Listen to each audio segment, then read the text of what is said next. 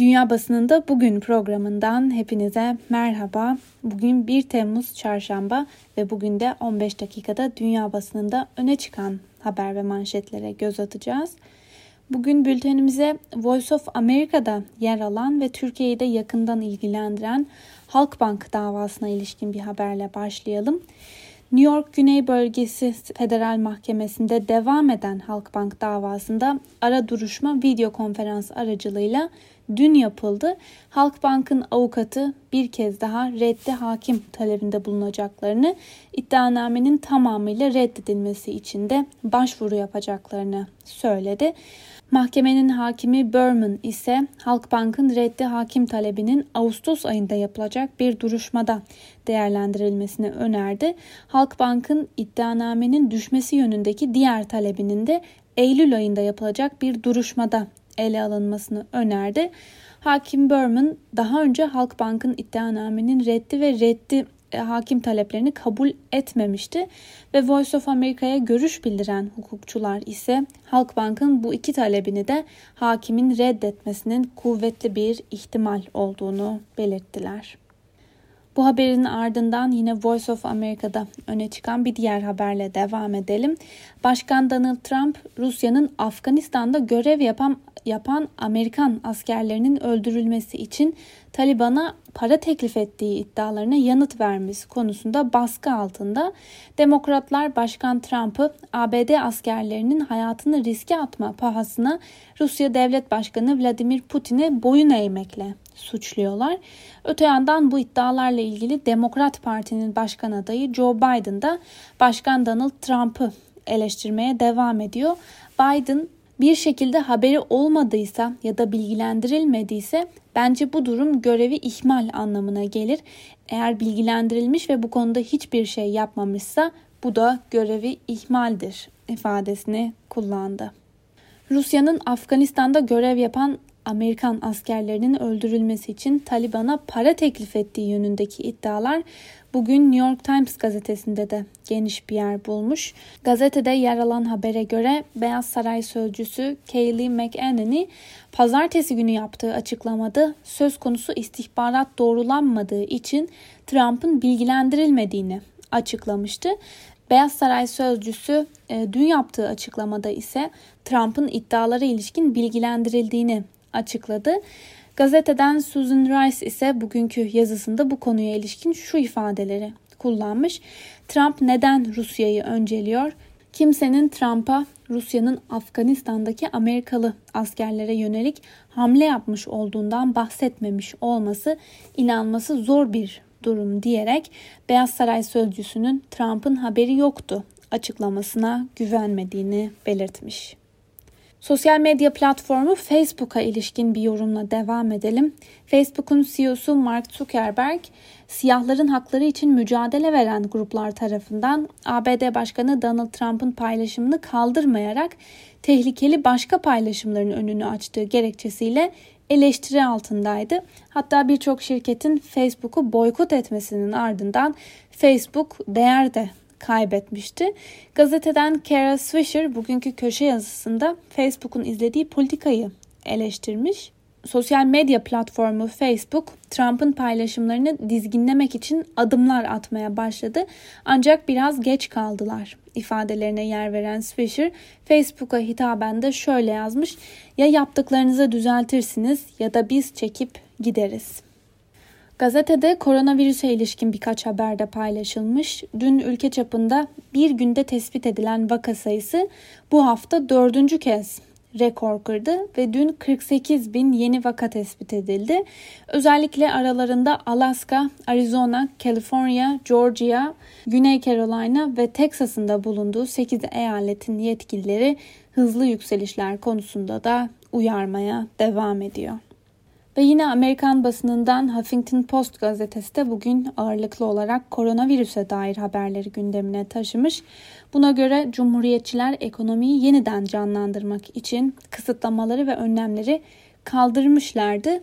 Şimdi ise koronavirüs yeniden kontrolsüzce hızla yayılmaya başladı.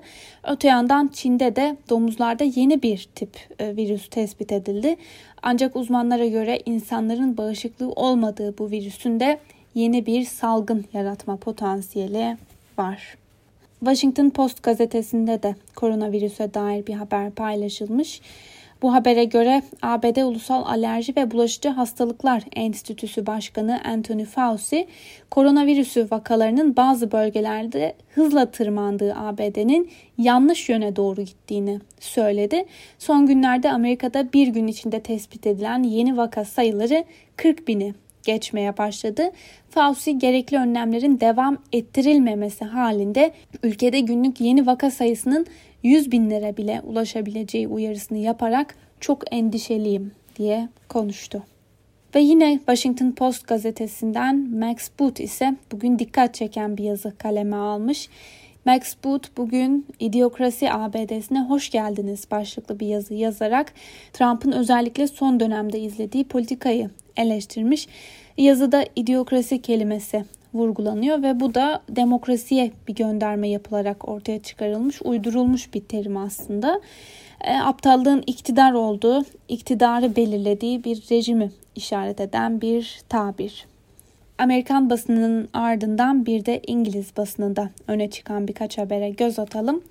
Independent gazetesinden Andrew Feinberg bugün dikkat çeken bir yazı kaleme aldı.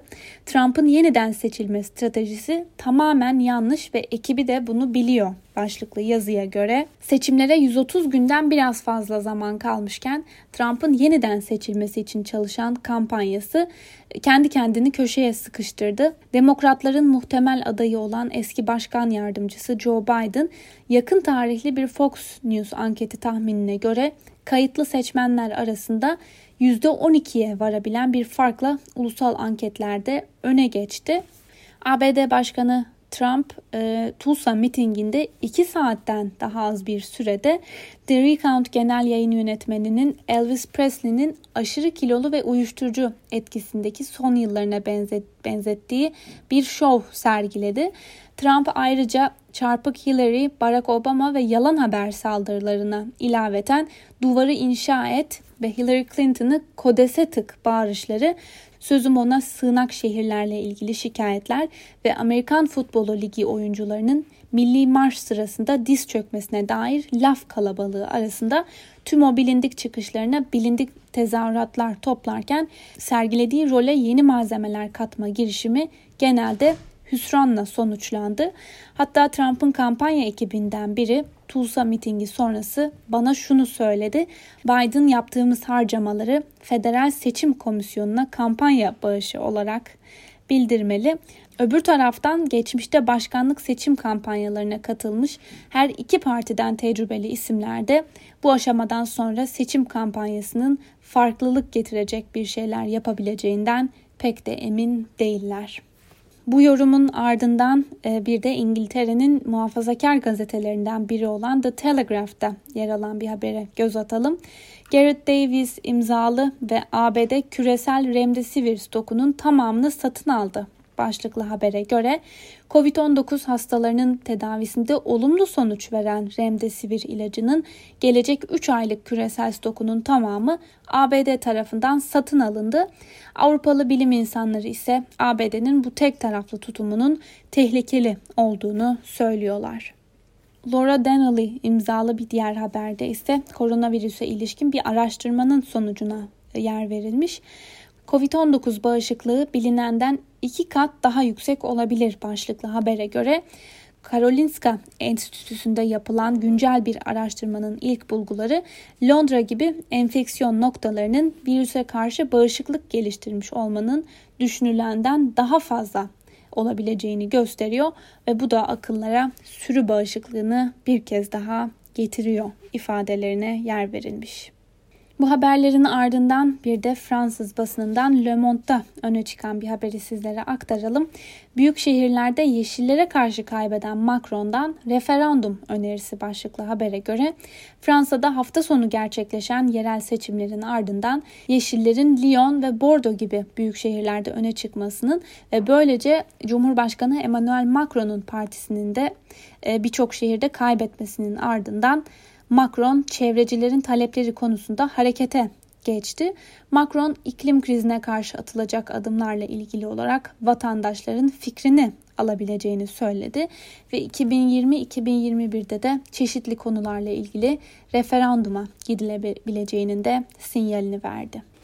Le Monde gazetesinin ardından bir de Alman basınından Deutsche Welle'de öne çıkan birkaç haberi sizlere aktaralım. Özel kuvvetlere aşırı sağ temizliği için 4 ay mühlet başlıklı habere göre aşırı sağ skandallarla gündemden düşmeyen Alman komando özel kuvvetlerinin lağvedilmesi gündemde Almanya'da. Almanya Savunma Bakanlığı Alman komando özel kuvvetlerinin temelden yeniden yapılandırılması hatta kısmen lağvedilmesini de içeren kapsamlı reform programını Federal Meclis Savunma Komisyonu'na sundu. Savunma Bakanlığı iç temizlik için özel kuvvetlere tam 4 ay mühlet verdi. Öte yandan ordu envanterinden 85 bin atımlık mühimmat ve 62 kilo patlayıcının da kayıp olduğu açıklandı. Mars'tan Libya'ya silah gönderen ülkelerin isimleri açıklanmalı başlıklı bir diğer habere göre Almanya Dışişleri Bakanı Heiko Maas, Libya'da silah ambargosunu ihlal eden ülkelere daha fazla baskı yapılması çağrısında bulundu. Maas ambargoyu delen ülkelerin isimlerinin de açıklanması gerektiğini söyledi.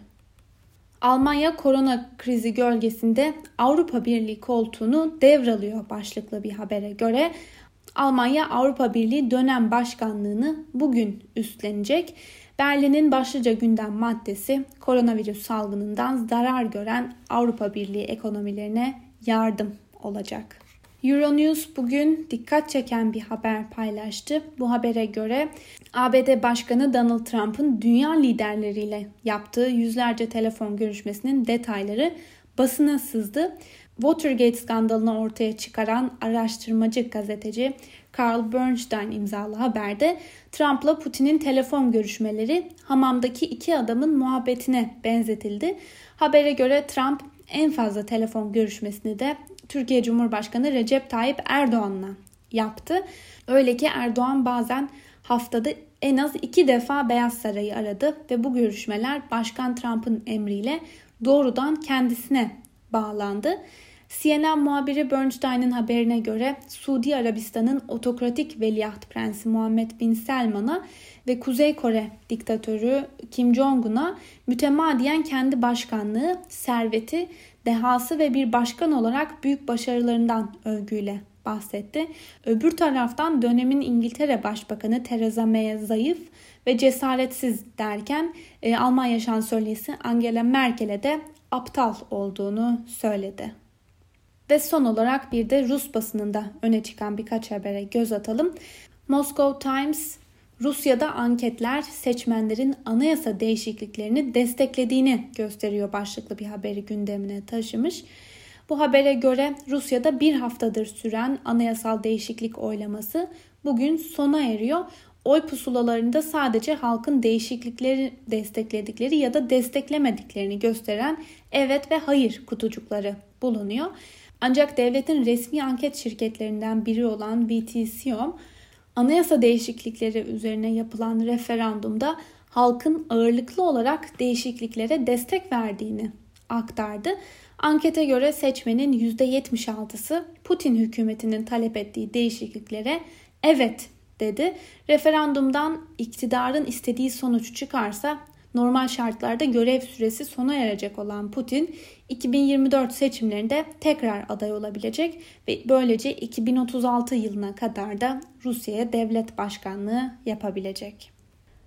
Ve son olarak Sputnik Haber Ajansı'nda öne çıkan bir habere göre Türkiye'yi Rusya'dan satın aldığı S-400 hava savunma sistemleri sebebiyle hedef alan ve bu kapsamda tam bir yıl önce de NATO üyesi Türkiye'yi F-35 programından çıkaran ABD'den konuya ilişkin yeni bir çıkış geldi. Amerikan Senatör Whip John Thune 2021 Ulusal Savunma Yetkilendirme Yasasında sistemlerin Türkiye'den satın alınmasını mümkün kılacak bir düzenleme teklif etti.